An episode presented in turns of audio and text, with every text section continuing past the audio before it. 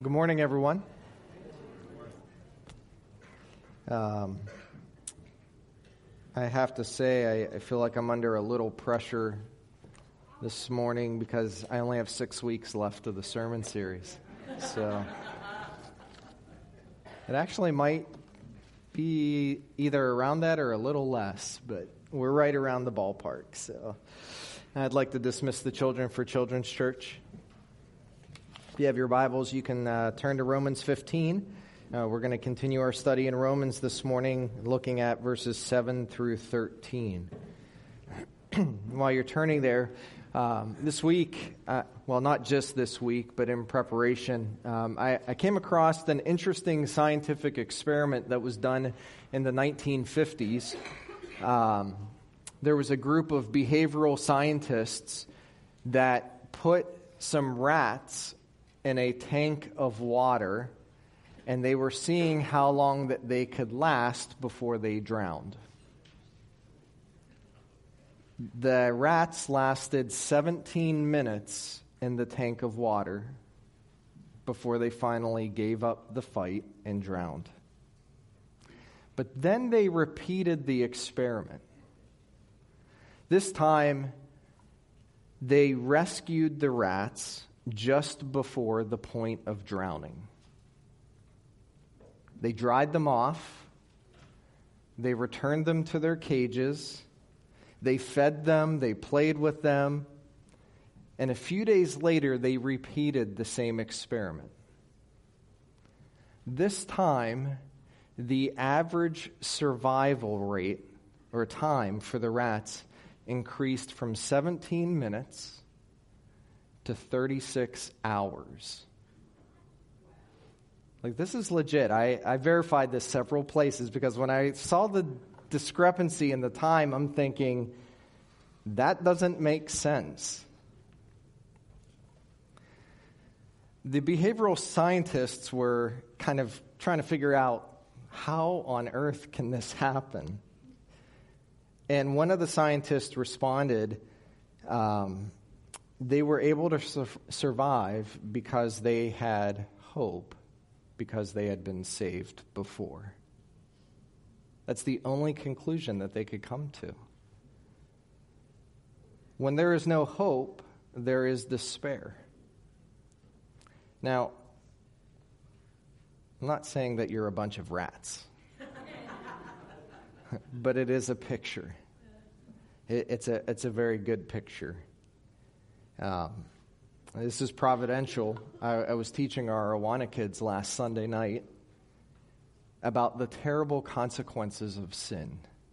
It was our, um, our talk for the night as we've been going through um, some very fundamental truths in God's Word. It, uh, you know, that sin fractures and destroys relationships. It destroys relationships with other people and ultimately it has destroyed our relationship with God. Rather than reading all sorts of Bible verses about the terribleness of sin, and they're there. I mean, you know, we can read a lot of verses that tell us about the, the terribleness of sin.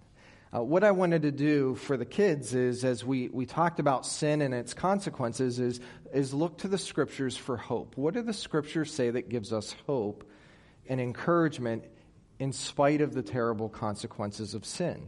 And so, what we did was we read some verses that highlighted the positive work of God on our behalf in spite of the terrible problem that sin brings. Now, these verses called us to consider the immediate and the future work of God on our behalf, regardless of the trials or circumstances. And we all know that. We all know the, the trouble that sin brings, both personally and living in a world that is fallen and broken. And, and I, I think sometimes we need that reminder that there is something more, that God is working something greater than what we are experiencing on our own. And so we were looking at these verses uh, of hope and encouragement, and I made the comment that these are the truths that we place our hope in. And then I asked the kids that were there, I said, What is hope? And, you know, the kids were raising their hands and they were saying, hope is, you know, having faith or believing. And, you know, they were around the, the, the definition and, you know, all those kinds of things. And then this little boy raised his hand. He's been with us a couple years. Uh, they, his family attends another church, but it's uh, closer for him to attend our Awana program. And so they've been coming for a couple years. We've gotten to know them. And he raises his hand and he says this Hope is living a life knowing that you already won. I dropped the mic and left and said, That's it. Amen. We're done. Um, hope lives out of the wellspring of the truths that God has defeated sin and he has defeated death. And out of the wellspring of that truth, he comforts our hearts. And so it's that working definition of hope, knowing that we have already won, that I would like us to consider for a moment this morning. This world desperately needs to see people who are living with true hope. They desperately need to see it. I mean, I feel like so much of our experience in the world today is just merely surviving, hanging on, getting through one more year, one more month, one more day, or even just the next hour. We're just hanging on. And if there's anyone who should be living with this attitude as if we have already won, and oh, by the way, we have, then it should be us. So, why all the talk about hope? Because that is the prayer of Paul in Romans 15. In Romans 15, verse 13, and I know we're skipping ahead, and this might sound strange for you, knowing that we go through the ver- Bible verse by verse. We're going to look at the end of the passage first, return to the, the beginning of the passage, and see how it builds towards this prayer. In verse 13, as we looked at last week, also in verse 5 and 6, Paul introduces what uh, Bible scholars and theologians have called a prayer wish. So it, it, it's like a benediction, a prayer that Paul offers in the midst of, of his teaching. And, and as he's praying, he's hoping, he's wishing that God would create this in his audience. He leads them through the truth of, of, what he's sharing, and he says, Okay, now this is what I am praying over you. And it is Paul's prayer as a result of his conclusion on the whole discussion of Christian liberty. And we've been talking about this idea of Christian liberty since Romans 14:1. And what I mean by Christian liberty is that in Christ, God has given us the opportunity to live free from rules and regulations concerning things that really have no value. If the scriptures are not clear on something, then we can't make unnecessary rules about something to say this is what it means to have a faith in God. And when it concerns Christian liberty, what it also means is while there aren't rules about everything, there will be some people that will have convictions about some of those things. And we must respect those convictions. And even though there is disagreement on how we act concerning things like food and drink, that's what Paul brought up in Romans 14, that we press on to the better things. And the better thing is the gospel. It is who we are in Jesus Christ. And last week, Paul's prayer was that we would be unified in one voice. And this week, Paul's prayer is that we would be filled with joy and peace, abounding in hope. And all of that comes as a result of us functioning better together in the body of Christ. It is very important as God's people that we understand that liberty, the issues surrounding Christian liberty, should not divide, but they should bring us together. And the result of one voice singing with one heart to God is that God gives hope to us. The issue at hand is when we're fighting and disagreeing when we're devouring, when we're disconnected, when we look at each other and think, What's wrong with you? Why aren't you more spiritual? Why aren't you like me? Or you're on the other side of it. Why can't I be like that person? Why can't I figure it out? When, you, when all you're doing is comparing back and forth, you lose sight of the hope that God gives. You lose sight of the promise of the gospel that we are already victorious in Jesus. And so, what we're going to do this morning is begin with a conclusion and then move forward. Verse 13. Now may the God of hope fill you with all joy and peace in believing, so that you will abound in hope by the power of the Holy Spirit. It is Paul's prayer that these believers in Rome, both Jew and Gentile, they came they had a past.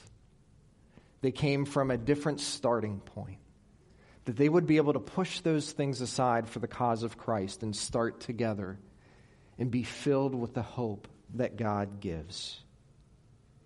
Now may the God of hope.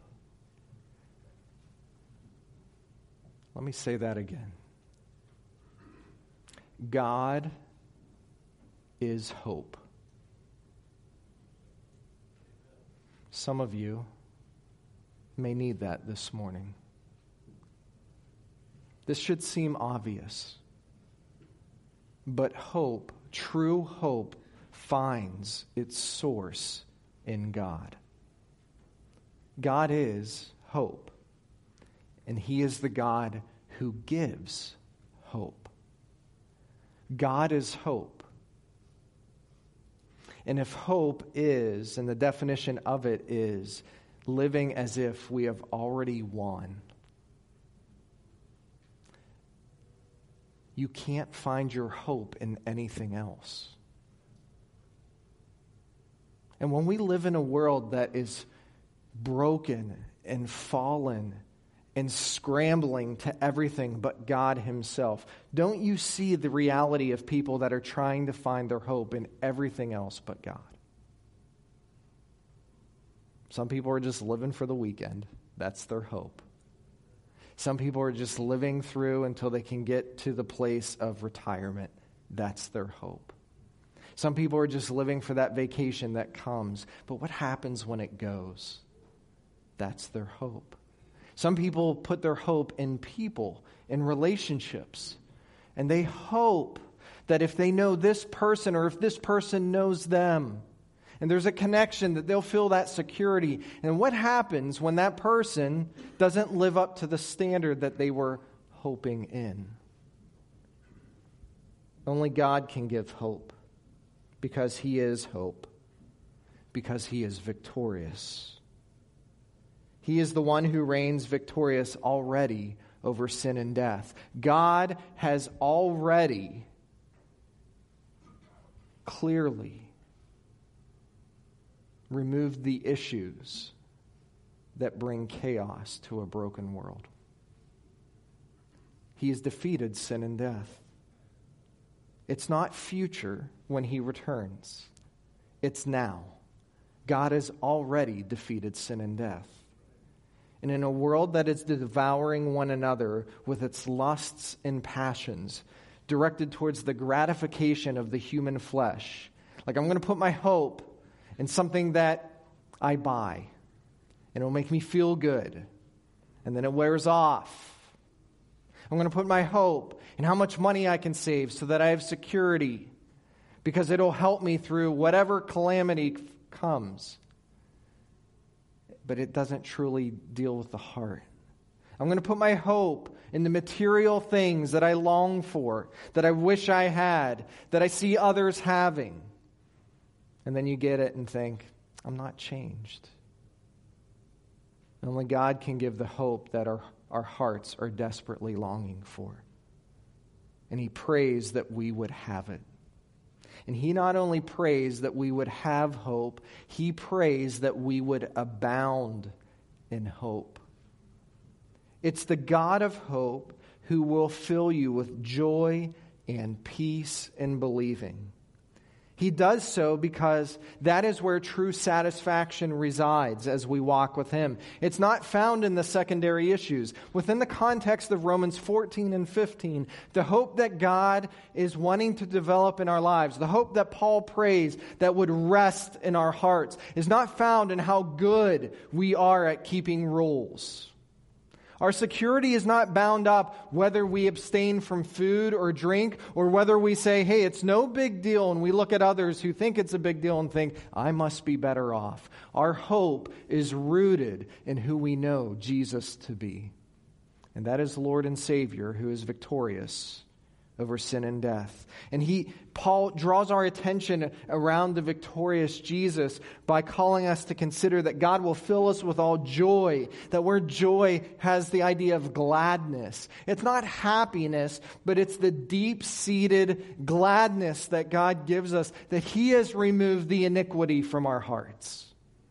And that he has put our feet on sure ground and He has given us the future with Him that we thought we could never have, all based on what He has accomplished on the cross. And He also gives us joy and peace with Him. That peace, right? What are we talking about, peace? Well, the opposite of peace is enmity. It's an antagonizing, not just indifference, but enemies that before Jesus paid for our sins, we were at war with God. And through Jesus, we have been brought into a peaceful relationship with our Creator. It's only through joy and peace in believing that any of us find the true hope that God gives. And it's done by the power of the Holy Spirit.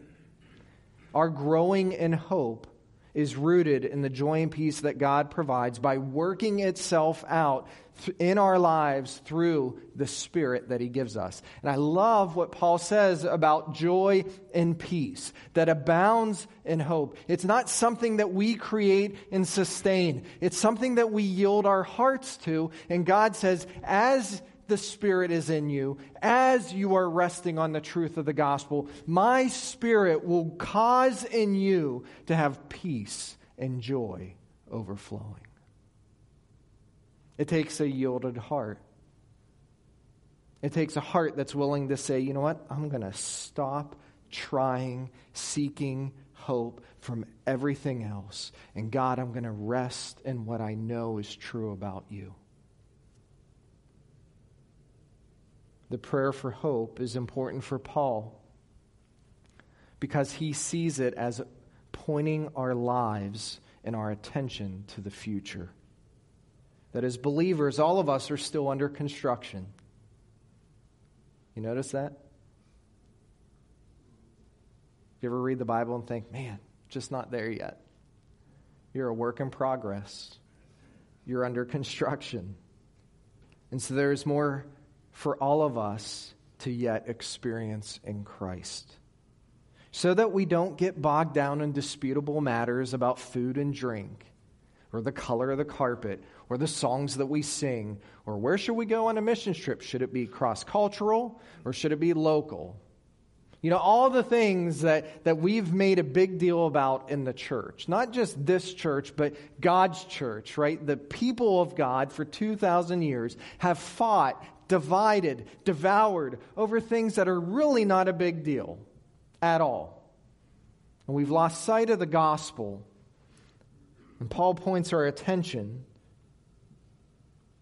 to the hope that God creates when we press on in our victory through his Son. And Paul prays that we will abound in hope, it'll be multiplied in our lives. And it's with that goal that we look back at the preceding verses. If the goal is to abound in hope, then how do we get there? I mean, that's the question that Paul answers. How can a people who think differently on a whole list of various issues be rooted in hope together as one body? I mean, it would seem like if we're so different and we have so many distinctions and there's so many different convictions, then how can we, as one people of God, look with any certainty to the future with great hope, knowing that we're all headed to that same place? And so let's look back in Romans 15 to verse 7.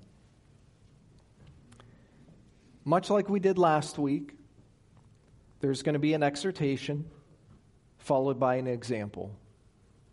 And it's going to be supported with God's truth. The exhortation is this in verse 7 Therefore, accept one another, just as Christ also accepted us to the glory of God.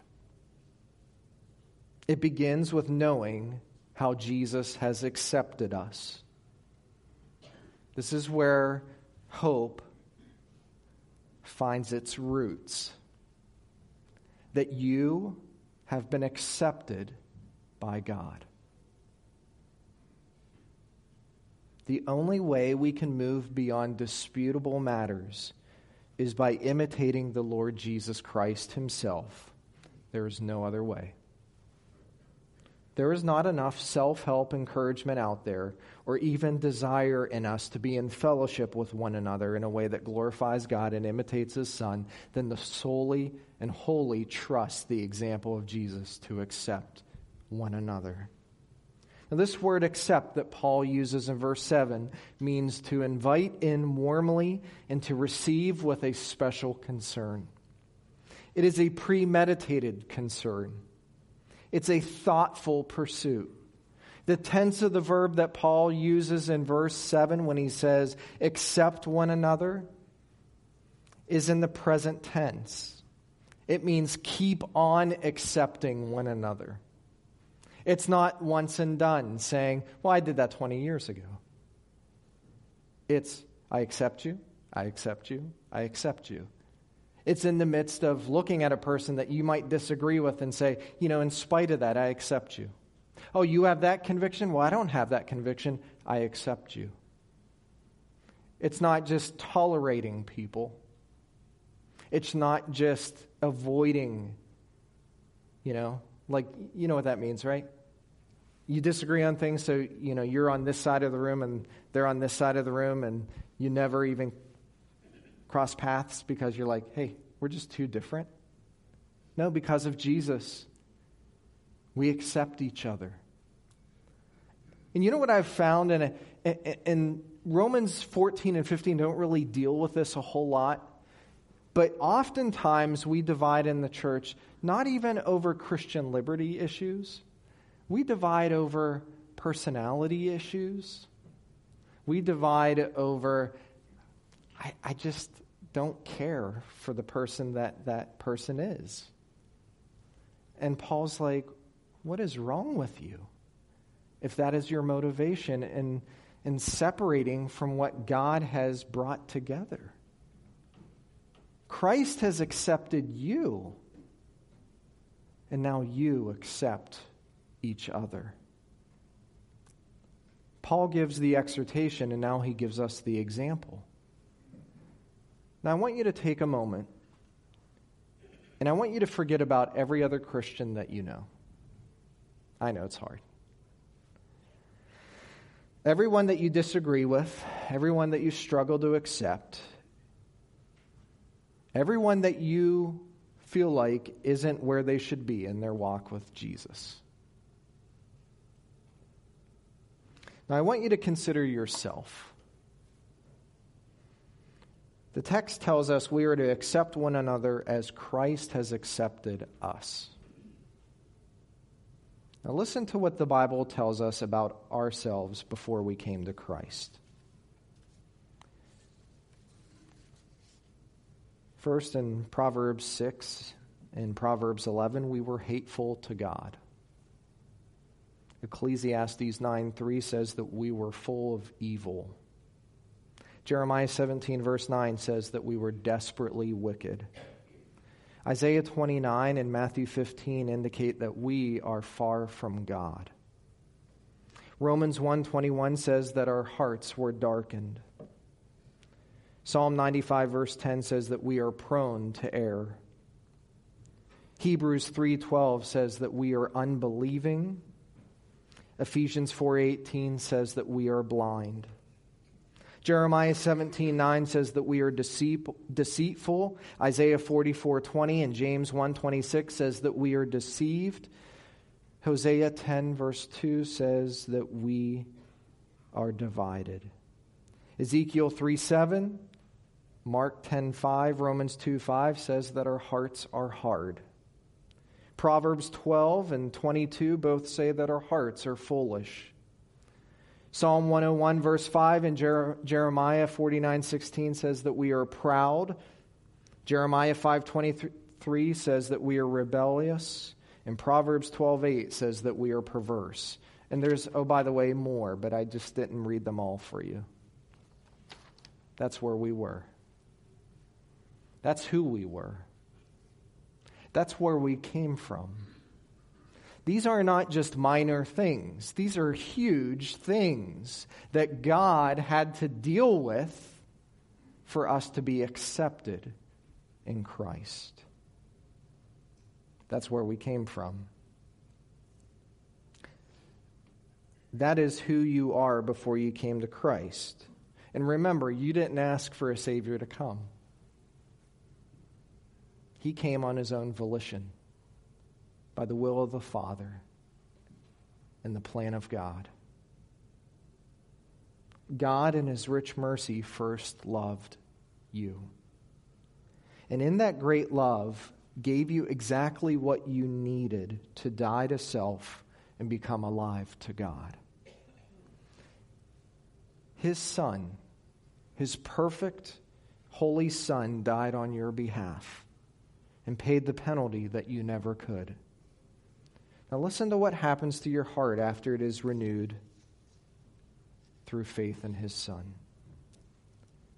Second Chronicles 19:3, Ezra 7:10 and Psalm 10 both all indicate that we are prepared now to seek God. Psalm 97 verse 11 and Psalm 125 verse 4 says that our heart is upright. Psalm 73 verse 1 says that we are clean.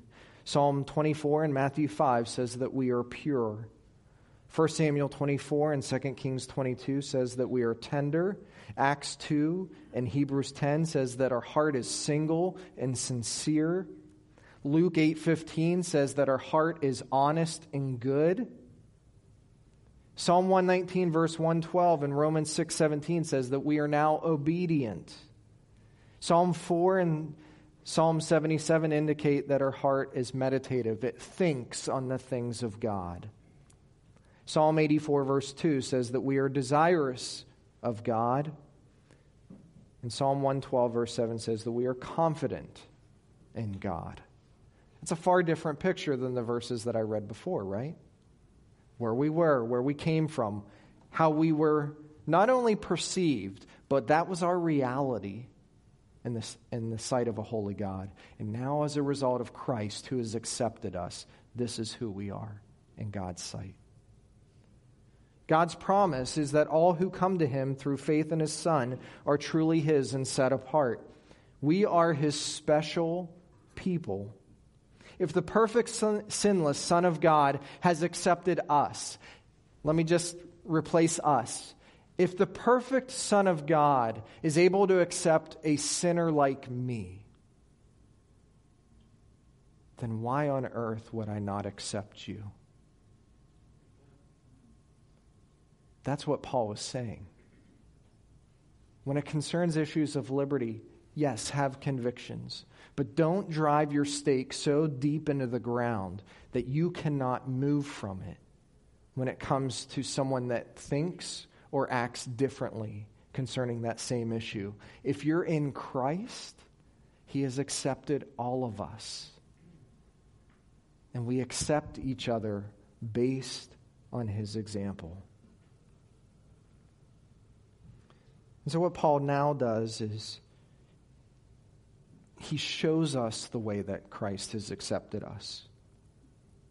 In verses 8 through 12, we read, For I say that Christ has become a servant to the circumcision on behalf of the truth of God to conform, confirm the promises given to the fathers. And I'm just going to stop there for a minute because you have to understand that who made up this church in Rome were two groups of people the Jewish people and the Gentile people. And they were the two groups of people that, as Romans 14 eh, opens our eyes to the, the idea of liberty, say that there were some Gentile Christians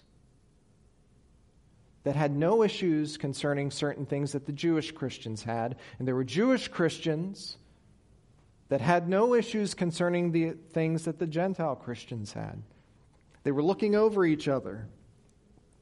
And not only were they looking over those things, but they were looking at each other with disdain and, and frustration and say, Why aren't you like me? Why don't you love God like I love God and do these things? And, and Paul settles it all and he says, Listen, that, that's not the right conversation to be had. The right conversation to be had is that all of us come equally to Jesus because he has equally accepted all of us. And now he says this is how he did it. First, in verse 8, he came as a servant to the circumcision in accordance to what was said or to confirm the promises given to the fathers. That is all language that highlights the ministry of Jesus to the Jewish people. That Jesus became a servant. He wasn't a king, he came to serve, to serve those people accordance to the promises, the covenants, all of the things that God said to the fathers. Who are the fathers? The forefathers, the patriarchs Abraham, Isaac, Jacob, Joseph, Moses, Joshua, Judges, all those people. God was making promises to them saying, I will come and restore you, and you will be my people. When Jesus came, he fulfilled those promises and he accepted the Jewish people. They were accepted by faith in the Messiah. They were not accepted because they were these covenant people, and just because they belonged to the covenant, no matter what, they were always going to be there and approved by God. They were approved by God because they believed in the Messiah who was sent.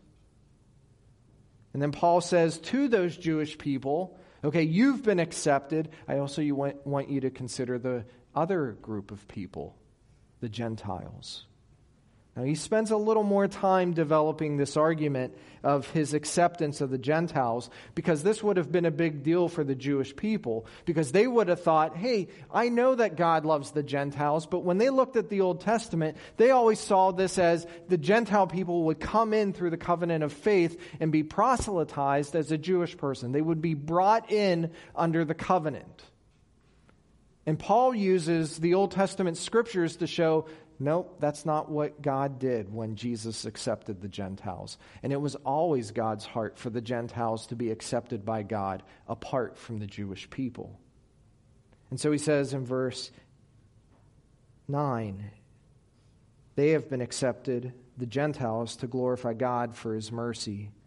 As it is written, therefore I will give you praise to you, or I will give praise to you among the Gentiles, and I will sing to your name. Again he says, Rejoice, O Gentiles, with his people. And again, praise the Lord, all you Gentiles, and let all the peoples praise him. Again, Isaiah says, There shall come the root of Jesse, and he who arises to rule over the Gentiles. In him shall the Gentiles. You see that? Again and again, Paul says in, in these verses, this is what is true. God has accepted the Gentiles, and this is also true. The Old Testament scriptures shout that it has always been God's plan that he was going to bring the Gentiles to himself. And you know why that's important to us? Because if you're not Jewish this morning, that's you. You are in those promises. Everything that was written, oh, by the way, in the Old Testament, the book that was primarily written to Jewish people, in four different Old Testament citations, Paul quotes the whole Old Testament the law, the prophets, and the writings. He quotes from the Psalms, he quotes from Deuteronomy, and he quotes from, what's the final one there? Isaiah. He quotes it all to prove that everything in the Old Testament pointed that God was going to accept these people apart from the nation of Israel, that the Gentiles were going to step out and be approved by God. That is so important for us to see. It was important for this church to understand that through Jesus, God has accepted the two groups of people who made up this church, and neither group could look at the other and say that they do not truly belong because they didn't keep certain dietary laws or that they drank certain things. Neither group should despise each other because they disagree on how to handle certain issues.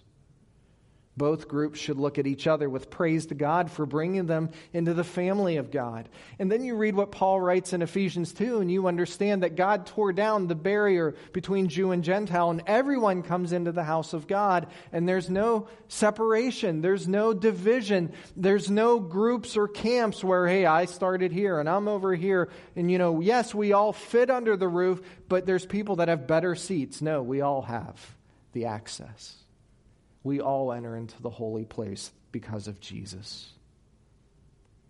And so we conclude again with the reason why we are to be unified in Christ to receive and multiply in the hope that God gives, that we certainly have already won through Christ, who died for all of our sins and have been accepted by God.